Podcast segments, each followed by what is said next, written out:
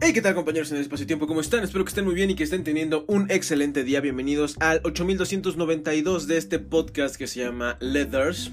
Eh, donde ya saben que analizamos siete eh, fragmentos de siete libros distintos. Vamos a empezar de una buena vez. Porque eh, hay muchas cosas que hacer a lo largo del día de hoy. Perdón. Entonces es mejor no detenernos. Y vamos a leer el día de hoy jueves de la semana 49 de este año sobre ciencia, sobre el dilema del prisionero. Dos criminales son detenidos por un robo, pero la policía no tiene pruebas suficientes para procesarlos. Separan a ambos sujetos y les hacen la misma oferta. Si los dos confiesan, solo pasarán dos años en la sombra. Si uno de ellos confiesa, pero el otro no, el que confiese quedará libre y el otro pasará 10 años en prisión. Sin embargo, si ninguno de los dos dice nada, es decir, si confían el uno en el otro, ambos serán encarcelados seis meses. Ninguno sabe qué es lo que dirá el otro, es mejor mantenerse callado o cantar. Esta situación hipotética se conoce como el dilema del prisionero y el primero en proponerlo fue el matemático Albert W. Tucker. Se trata de una cuestión de gran importancia en la teoría de los juegos, la economía, la evolución y la psicología. La opción más lógica para el prisionero A parece ser traicionar a su compañero y confesar. Las consecuencias son mejores, pero sabe que el prisionero B probablemente piense lo mismo, y entonces ambos terminarán encarcelados durante dos años. Por supuesto, si pudieran confiar el uno en el otro, solo estarían seis meses en prisión. En 1980, el investigador político Robert Axelrod llevó a cabo un experimento que denominó dilema del prisionero repetido. Básicamente consistía en que los participantes representaran el dilema del prisionero una y otra vez, a veces con el mismo compañero y otras con uno diferente. Los jugadores podían utilizar la información que hubiesen obtenido de los encuentros anteriores. Algunas personas desplegaron estrategias codiciosas tendentes a la traición y otros desarrollaron estrategias altruistas tendentes a la confianza en los demás. A lo largo del tiempo, los jugadores altruistas tomaron ventaja y terminaron ganando. Se considera que dos países envueltos en una carrera armamentística están jugando el dilema del prisionero. Pueden invertir una gran cantidad de dinero y tiempo en aumentar su arsenal y mantenerse a la altura del otro o pueden ponerse de acuerdo para desarmarse, pero ¿cómo pueden estar seguros de que el otro país no siga acumulando armas en secreto? Los machos en el reino animal a menudo muestran comportamientos que se ajustan al dilema del prisionero.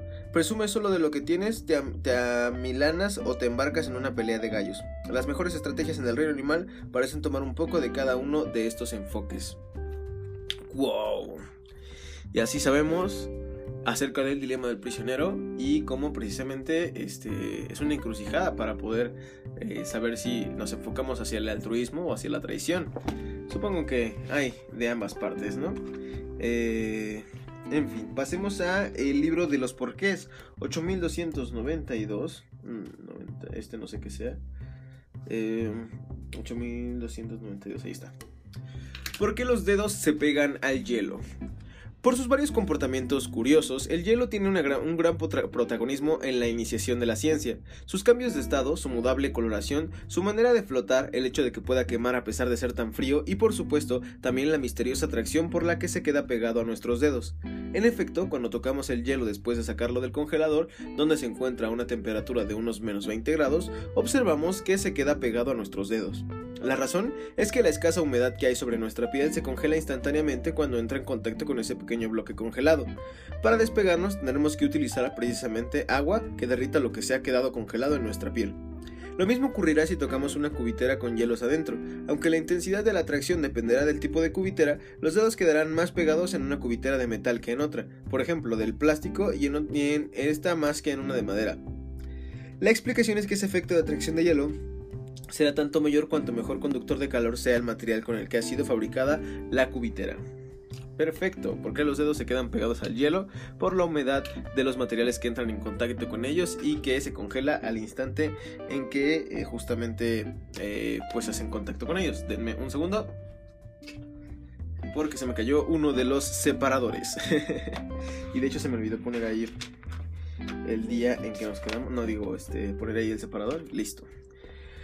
Vamos a pasar a Humano, demasiado humano, de Friedrich Nietzsche. Y vamos a leer, porque la vez pasada no lo leí, porque me perdí este. No, no me perdí, perdón, este, olvidé tomarle foto al, a este y estaba fuera de casa, entonces ni modo. Vamos a leer el 113, el cristianismo como antigüedad. Cuando en la mañana de un domingo oímos vibrar las viejas campanas, preguntamos, ¿es posible que se haga esto por un judío crucificado hace dos mil años que se decía el Hijo de Dios? Falta la prueba de tal afirmación. La religión cristiana es, en nuestros días, una, antigua, una antiguaya que subsiste en tiempos remotos y el hecho de que se preste ascenso a tal afirmación, cuando se ha llegado a ser uno de los más en los demás tan severo, es la demostración más antigua del atavismo. Un Dios que hace hijos a una madre mortal, un sabio que recomienda no trabajar, no tener tribunales, sino estar atentos a, fin inminente del mundo, una justicia que acepta el inocente como víctima expiatora, aquel que manda a sus discípulos beber de su sangre, oraciones para obtener milagros, pecados cometidos contra Dios, espiados por un Dios, el temor de un más allá, la figura de la cruz como símbolo, de un tiempo que no conoce ya la significación y la vergüenza de la cruz. ¿Qué sensación de escalofrío brota todo eso? Wow, al parecer no le agradaba tanto la religión. Perfecto. Pero pues sí, efectivamente eh, es posible que se haga todo eso por un personaje que eh, surgió hace 2000 años. Sí es posible, viejo. Aparte, creo yo que, ah, no religión, sino todo hombre requiere de una parte espiritual. Y con nombre me refiero en general a todas las personas, requiere de una parte espiritual justamente en la cual enfocarse para seguir teniendo fe en que las cosas pueden salir bien si no, pues no sé, o sea, la vida es como muy... Eh, yo lo hago, ¿sabes? O sea, hay que tener un poco más de fe de que las cosas pueden salir, extraordinariamente bien. Ahora pasemos a las constantes universales. Este, en el capítulo 4, que se titula Pero, ¿y si no fueran constantes? La cosmología actual indica que el universo tiene una edad de casi, ciento, no, de casi 14 mil millones de años. ¿Estamos seguros de que las constantes universales no han variado durante todo este tiempo? Con esta pregunta planteada por Dirac se abrió una caja de sorpresas que atrajo a científicos de muy diversas disciplinas. En general, las constantes fundamentales tienen dimensiones y sus valores dependen naturalmente de las unidades concretas con que se midan. Las leyes básicas de toda teoría física vinculan constantes con dimensiones, pero con un conjunto adecuado de ellas se puede obtener productos sin dimensiones. Estos productos serían para Einstein las constantes reales que antes hemos llamado parámetros fundamentales. Sus valores particulares se pueden determinar empíricamente, pero Einstein era de la opinión de que un sistema teórico completo ha de, ser, de poder deducir dichos valores, aunque naturalmente es algo que no puedo demostrar. Efectivamente, no es posible demostrar este tipo de afirmaciones que se basan en una concepción epistemológica de la física, pero esta opinión es compartida por muchos científicos en su intento de explicar el mundo físico observado. Por eso suele decirse que las constantes fundamentales reflejan a la vez nuestro conocimiento y nuestra ignorancia, nuestro conocimiento de las leyes físicas y nuestra ignorancia para deducir sus valores. Órales, nos empezaremos a adentrar en cuestionar las constantes físicas a través del tiempo. Eso está muy interesante. Bueno, o sea, si han sido las mismas, si, si podemos calcular las cosas que, que, las integran. Vaya suceso importante. Pasaremos mañana a saber, a saber un poco más. Pasemos ahora al libro Entrena tu mente de Mark Freeman. Estamos en el capítulo Apégate a tus valores. Y eh, nos quedamos en eh, nos quedamos en... Eh, ah, sí, nos quedamos en la primera página del capítulo de Apégate a tus valores y vamos a continuar en el primer párrafo de la página 76, donde inicia... Usa tus valores como una brújula para el viaje que tienes por delante. Te ayudarán a entender en qué dirección ir cuando te enfrentes a la incertidumbre, al comprender hacia dónde ir. Es posible establecer metas que se alineen en esta dirección y entonces actuar. Aprendí la importancia de los valores cuando empecé con terapia y a eliminar mis compulsiones, pero en realidad no lo aprendí durante las sesiones, sino en el sector tecnológico.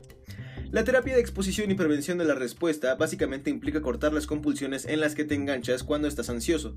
Traté de evitar mi ansiedad toda la vida, así que mis compulsiones se volvieron reflejos automáticos. Me tomó más de una semana de sudar a través de excusas fracasos ansiosos antes de lograr por primera vez no revisar el seguro de la puerta principal después de cerrar con llave al salir. Y esa fue solo la primera compulsión que intenté quitar. Tenía otras que eliminar. Al mismo tiempo que hacía terapia EPR con la doctora Wital, entré al posgrado y tuve la oportunidad de colaborar con Tom Wojcik. Tom es autor y diseñador, ha impartido varias charlas TED, es miembro de Autodesk, es un pionero en ingeniería y software e imparte talleres de pensamiento visual a organizaciones alrededor del mundo para ayudarles a innovar y encontrar claridad en situaciones complejas. Muchas veces al principio de los talleres Tom dibuja un diagrama como este. Esta es la curva de la infelicidad. La T es para el tiempo y la I para la infelicidad. Cuando cualquier persona o grupo innova, cuando intentan hacer algo nuevo, empieza en la curva de la infelicidad. Las personas experimentan un incremento drástico de los sentimientos que no les gustan, surge la incertidumbre, se preocupan por lo que pasará, tienen miedo a perder su trabajo o que fracase la compañía, las culpas por algo, etc. La presión aumenta hasta recurrir a lo que han hecho antes, lo seguro, lo que conocen. Si se rinden a esta presión, bajan la curva y regresan a lo que estaban haciendo antes, observa el diagrama de abajo. La infelicidad desaparece, pero no innovan. El cambio que quería no ocurre, toman una decisión a corto plazo para aliviar perdón, su ansiedad a costa de la salud y bienestar de la organización a largo plazo. Me di cuenta de que eso era lo que hacía cada vez que intentaba eliminar una compulsión, pero fallaba. Experimentaba más y más sentimientos que no me gustaban, caía en lo que hacía antes y sentía un alivio temporal. Pero mi compañía estaba fracasando, no cumplía las necesidades del cliente número uno, yo. En los talleres de Tom, gran parte del trabajo se enfocaba en explorar lo que en verdad valoraba la organización o sus clientes. Entonces, el grupo podía usar esos valores para impulsarse hacia arriba, por encima de la curva de la infelicidad. Los valores le ayudan al equipo a decir, está bien, estamos molestos y confundidos en este momento, es normal, pero estos valores reflejan los deseos de los clientes. Necesitamos cambiar para hacer lo que quieren nuestros consumidores a pesar de sentirnos incómodos o de lo que hemos hecho antes. Cuando las organizaciones aceptan sus experiencias internas y se apegan a las que valoran ellos o sus clientes, ocurre el cambio y la innovación. Excelente. 8292 y podemos descubrir como justamente eh, tenemos que apegarnos a nuestros valores a pesar, o bueno, no más no a pesar, nuestros valores nos van a ayudar a poder sopesar la curva de la infelicidad cuando intentamos cambiar o innovar en algo. En este caso, Mark hace referencia este, cuando las empresas intentan innovar y como este tipo que es miembro de Autodesk pues les enseña esto, ¿no? Como la curva de la infelicidad crece cuando intentas innovar y una pues rendirte a la presión y este pues dejar, eh, ¿cómo se podría decir? Eh, volver a hacer lo mismo pero no, solucionar el problema que tienes o solucionarlo, dejar o no sucumbir ante la infelicidad y continuar avanzando. Supongo que mañana terminaremos de leer este pequeño subtítulo que está interesante y culminaremos con esta parte después de que pasas el pico de infelicidad vuelve a disminuir por la innovación. Entonces vamos a ahora pasar a escuelas creativas de eh, Ken Robinson. Normas con margen de maniobra en un segundo porque quiero estar seguro de que estoy leyendo el capítulo correcto. Cambiar las escuelas. Eh... Ah, sí. Estábamos donde decían que, que era el último día de escuela y se emocionaban, ¿no? Leí The Teenage Liberation Handbook que hablaba de la educación en casa y de la no escolarización como el feudo de aquellos que eran críticos con el sistema educativo y que decían voy a hacer algo con mi vida, no quiero desperdiciar ni un solo día más, no pienso esperar a los 18 años para empezar, me voy. Resulta que hay gente que hace eso y que apuesta por una vida próspera, así que me pregunté qué hacer para no tener que ir a la escuela, pero antes debía averiguar qué les apetecía aprender. ¿Queréis estar aquí hoy? ¿A dónde os gustaría ir? ¿Con quién? ¿Durante cuánto tiempo? ¿No queréis aprender historia conmigo? Vale, pues no haremos historia. ¿No queréis leer? Pues no leáis. ¿Y cómo se hace eso? Pues creando algo que no es una escuela, sino un centro social. Se elabora un programa y se les dice a los chicos, voy a ayudarlos a tus padres y a ti a haceros cargo de tu vida. Te ofrecemos un sitio acogedor y alegre al que puedes venir las veces que quieras. Podrás hacer lo que te apetezca mientras estés aquí, siempre que te comportes. Podrás ir y venir a tu antojo. ¿Y sabes qué? Probablemente saldrá bien. Northstar es un centro, que y sus compañeros tienen mucho cuidado de no llamarlo escuela porque no está acreditado como tal, que ayuda a los adolescentes a descubrir aquello que les apasionaría aprender y que el sistema educativo convencional ha sobresaboteado o anulado casi por completo. Aunque no es una escuela normal, para muchos desempeña esta función con eficacia. Northstar está pensada principalmente para esos adolescentes que se deprimen cuando asisten a clase porque no les apetece ir. Algunos sacan sobresalientes, los que hay, los que los hay que tienen aficiones y otros están completamente desorientados y sufren problemas de todo tipo.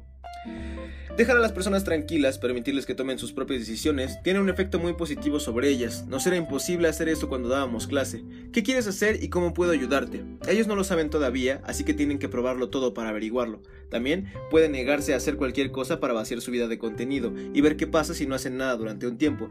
Es realmente divertido ver cómo reaccionan. Excelente. 8292. Pues sí, efectivamente, los muchachos tienen que descubrir eh, el mundo que los rodea para poder elegir qué hacer. Eh, en parte está fundamentado eh, el proyecto que yo tengo en estas lecturas que hago de Ken Robinson y otras pláticas TED, este, lecturas que he hecho acerca de mi vida justamente porque muchos chicos que aún no saben qué quieren elegir pero porque no han tenido la, oportunidad de experimentar ni conocen las oportunidades que los rodean. Entonces pues en eso nos estamos enfocando en eso se expoca también un poco este libro de escuelas creativas. Avancemos ahora por el último libro el Teeteto de Platón y la conversación que tienen Sócrates y Teodoro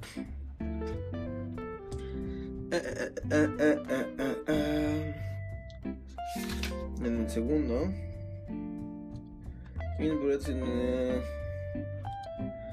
a mí al menos me lo parece. Seguramente también diríamos que la doctrina se mantiene mejor en pie como la hemos esbozado. Al hacer nuestra eh, defensa de Protágoras, la mayor parte de las cosas, decíamos, son para cada uno como a él le parecen. Tal era el caso de lo cálido, lo seco, lo dulce y de todas las cosas por el estilo. Ahora bien, si en algunos casos vamos a admitir que unas personas aventajan a otras en cuestiones de salud y de enfermedad, es donde habría que estar dispuesto a decir que cualquier mujer, niño o bestia no es capaz de curarse y de saber qué es lo sano para sí mismo. Al contrario, es precisamente aquí donde una persona ventaja a otra, ¿no es así? A mí al menos me parece que es así. Pues bien, también en cuestiones políticas, lo honesto y lo deshonesto, lo justo y lo injusto, lo piadoso y lo impío, y cuanto cada ciudad determine y considere legal en es, es así en verdad para ella. En estos asuntos no hay individuo que sea más sabio que otro, ni ciudad más sabia que otra ciudad. Ahora bien, en la determinación de lo que es conveniente o no es conveniente para una ciudad, es donde Protágoras tendrá que admitir por una vez que hay consejos y opiniones de unas ciudades que, con relación a la verdad, aventajan a otros consejos y opiniones. De ningún modo perdón, de ningún modo podría atreverse a decir que, lo que una ciudad determine y considere que es conveniente para ella va a serlo efectivamente en todo caso, pero en el ámbito de que yo me refiere tanto en lo justo y en lo injusto como en lo piadoso y en lo impío, están dispuestos a afirmar que nada de esto tiene por naturaleza una realidad propia, sino que la opinión de una comunidad se hace verdadera en el momento en el que ésta se lo parece y durante el tiempo que ésta se lo parece. También los que nos siguen totalmente la doctrina de Protágoras conducen su pensamiento por idénticos caminos, pero con esto se apodera de nosotros, Teodoro, un razonamiento que nos lleva más lejos que el anterior. ¡Wow! pues sí, están platicando acerca, como ya hemos leído anteriormente, de este, la afirmación de Protágoras de que para cada quien este, las cosas son como tal y, tal y como las percibe cada uno. Y bueno, precisamente Sócrates intenta reflexionar con Teodoro, incluso defendiendo su opinión, la, la opinión de Sócrates, pero para buscar justamente este, los detalles de la misma, el cómo eh, pues sí, para cada, por ejemplo, en este caso ciudad, las verdades y las leyes que son para ellos buenas no aplican siempre en todo caso. Y eso no quiere decir que una ciudad sea más sabia u otra, sino que depende de sus propias necesidades. Eh, entonces, pues es un poquito de lo que aprendemos en esta ocasión del Teteto de Platón. Vamos a hacer el breve resumen que hacemos siempre. Denme un segundo porque tengo que voltear los libros. Pero para que recordemos este de nuevo qué fue lo que leímos hoy. Y aprovecho porque le quité el separador al primer libro y no se lo volví a poner. En el 365 días para ser más cultos, digo, leímos acerca de el dilema del prisionero y este pues las circunstancias en las que se presenta además de eh, justamente el momento de encarcelar a alguien. En el libro de los porqués vimos por qué eh, el hielo se pega a nuestros dedos cuando lo sacamos del refri y es por la humedad que tenemos en nuestras manos. En, en Humano demasiado humano de Friedrich Nietzsche vimos el cristianismo como antigüedad y como este pues Nietzsche cuestiona acerca de tanto la autenticidad de esta historia y también de mm, los usos y costumbres y si aún aplican en los usos y costumbres de esa época y yo lo traje a esta época. En las constantes universales eh, y nos hicimos la pregunta de y si no fueran constantes y empezamos a describir bueno empezamos a descubrir cómo se describen las constantes universales en este eh, pues sí para nosotros de alguna forma que son normales, pero eh, pues donde se duda acerca de que puedan ser constantes siempre, o sea, si, si toda la historia del universo, las constantes universales han sido así. Finalmente, eh, digo no, finalmente, en Entrena tu mente de Mark Freeman, en el capítulo Apégate a tus valores, vimos cómo nuestros valores nos pueden ayudar a sopesar la curva de la infelicidad al momento de intentar hacer algo nuevo o intentar innovar en alguna empresa o algo por el estilo. Tenemos que recordar que nuestros valores son un objetivo superior, además de este, la incomodidad que nos pueda causar el hecho de tener que resolver algo. En escuelas creativas de Ken Robinson vimos justamente cómo este, Ken descubrió o no descubrió cómo trata a los alumnos, eh, cómo se trata a los alumnos en North Star, el centro que no es una escuela, pero en donde a los chicos se les presta esta oportunidad de no ir a la escuela, sino descubrir qué es lo que les gusta, qué es lo que les apasiona y eh, a dónde quieren o qué es, cuál es el futuro que quieren seguir. Y entonces se dan cuenta de que pueden hacer muchas más cosas de los que el sistema regularmente les dice y que no tienen que aprenderse la historia este, de su país, no tienen que hacer matemáticas o que leer forzosamente, sino que tienen que descubrir qué es lo que les apasiona y perseguirlo. Y finalmente, eh, como ya decíamos en el teteto de Platón, veíamos la conversación, o seguíamos aún en la conversación de Sócrates y Teodoro, este, revisando el argumento de Protágoras, de que cada quien, las cosas son como a cada uno le parecen, este, bueno, cuestionando justamente si eso también aplicaría para las ciudades y las sociedades en las cuales unas leyes y unos criterios son válidos, pero en otras son distintos, y eso no hace mejor a una ciudad que otra, ni tampoco la ventaja necesariamente. Entonces, pues, eso es lo que vimos el día de hoy en el podcast de Leathers. Espero que les haya gustado. Ya saben que pueden encontrarme en mis redes sociales, en Twitter, acerca de contenido político, en Instagram, acerca de mi vida diaria y un poco de fotografía. Y en Facebook pueden encontrar memes. Además de que en YouTube pueden encontrar videos de cosas que me parecen interesantes. Y ya saben que también tengo un proyecto de desarrollo estudiantil y profesional, que es una plataforma llamada University, en donde impartimos el curso para elegir, diseñar, elegir una carrera universitaria y diseñar tu futuro profesional. Que elijas una carrera de acuerdo a tus gustos. Y bueno, durante todo un proceso precisamente vemos eh, todo lo que implica ser profesional de aquello que quieres ser. Eh, poco más, espero que tengas un, excelente día. Seguimos en contacto por redes sociales, como les dije.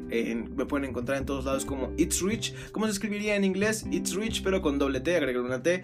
No pasa nada, es increíble. Y así están todos los proyectos como este, por ejemplo, el de Leathers. Espero que tengas un excelente día. Ya sabes que mi nombre es Rich y esto, It's Rich. No, espera, esto no es It's Rich. Ya sabes que mi nombre es Rich y esto, It's Leathers. Bye.